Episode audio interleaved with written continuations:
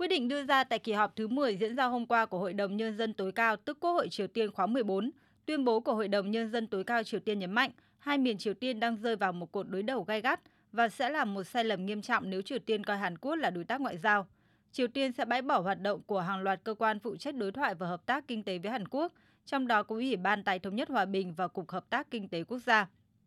Cũng tại cuộc họp, Chủ tịch Triều Tiên Kim Jong-un chỉ trích mạnh mẽ Mỹ và Hàn Quốc làm gia tăng căng thẳng trong khu vực, yêu cầu Hội đồng Nhân dân tối cao viết lại hiến pháp trong kỳ họp tiếp theo để xác định Hàn Quốc là quốc gia thù địch số 1 của Triều Tiên. Từ khi chiến tranh Triều Tiên 1950-1953 kết thúc bằng một thỏa thuận đình chiến, cả Triều Tiên và Hàn Quốc đều duy trì chính sách xử lý quan hệ liên triều dựa vào các cơ quan và bộ đặc biệt, chứ không phải thông qua Bộ Ngoại giao. Hai nước cũng thực hiện các chính sách hướng tới thống nhất hòa bình trong tương lai với viễn cảnh về một quốc gia với hai hệ thống – Tuy nhiên, trong bài phát biểu tại cuộc họp đảng cuối năm 2023, nhà lãnh đạo Triều Tiên Kim Jong-un đã cho thấy sự thay đổi trong cách tiếp cận khi tuyên bố việc thống nhất hòa bình là không thể thực hiện. Chúng ta cần thiết lập một lập trường mới về quan hệ liên triều và chính sách thống nhất.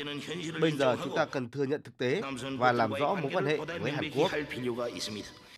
Bán đảo Triều Tiên không ngừng nóng lên kể từ năm 2022 với liên tiếp các động thái ăn miếng trả miếng giữa Triều Tiên với Mỹ và Hàn Quốc – đầu năm 2023, Triều Tiên đã lần đầu tiên đưa vũ khí hạt nhân vào hiến pháp nhằm phản ứng trước sự hợp tác hạt nhân ngày càng sâu sắc giữa Mỹ, Hàn Quốc và Nhật Bản. Trong khi đó, Mỹ và Hàn Quốc cũng nhất trí tăng cường hợp tác về kế hoạch sử dụng vũ khí hạt nhân sau khi Tổng thống Hàn Quốc Yoon suk yeol tuyên bố nước này có thể phát triển vũ khí hạt nhân của riêng mình. Đánh giá về tương lai quan hệ liên triều, nhà phân tích Yang Mujin tại Hàn Quốc cho rằng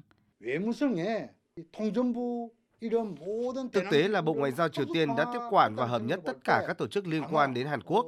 bao gồm cả Ủy ban Tái thống nhất hòa bình. Triều Tiên dường như đang xem quan hệ liên triều như một khái niệm phụ của quan hệ Mỹ-Triều. Căng thẳng trên bán đảo Triều Tiên đang leo thang hơn bao giờ hết. Trong bối cảnh căng thẳng dự báo sẽ tiếp tục tăng nhiệt trong năm bầu cử quan trọng ở Mỹ và Hàn Quốc, đã có nhiều lời kêu gọi khôi phục khuôn khổ đàm phán 6 bên bị đình trệ từ năm 2008 với sự tham gia của cả Hàn Quốc và Triều Tiên cùng với Mỹ, Trung Quốc, Nhật Bản và Nga. Cơ chế đối thoại này ban đầu được thiết lập nhằm phi hạt nhân hóa bán đảo Triều Tiên, khôi phục quan hệ liên triều, hướng tới bình thường hóa quan hệ giữa Triều Tiên với Mỹ và Nhật Bản, đồng thời thiết lập một hệ thống hòa bình và an ninh ở Đông Bắc Á. Dù khó có thể đạt được hết các mục tiêu vào thời điểm hiện nay, song cơ chế này được kỳ vọng ít nhất cũng sẽ giúp ngăn chặn các cuộc đụng độ và leo thang ngoài ý muốn trên bán đảo Triều Tiên, đồng thời đưa ra các biện pháp nhằm khôi phục niềm tin giữa các bên.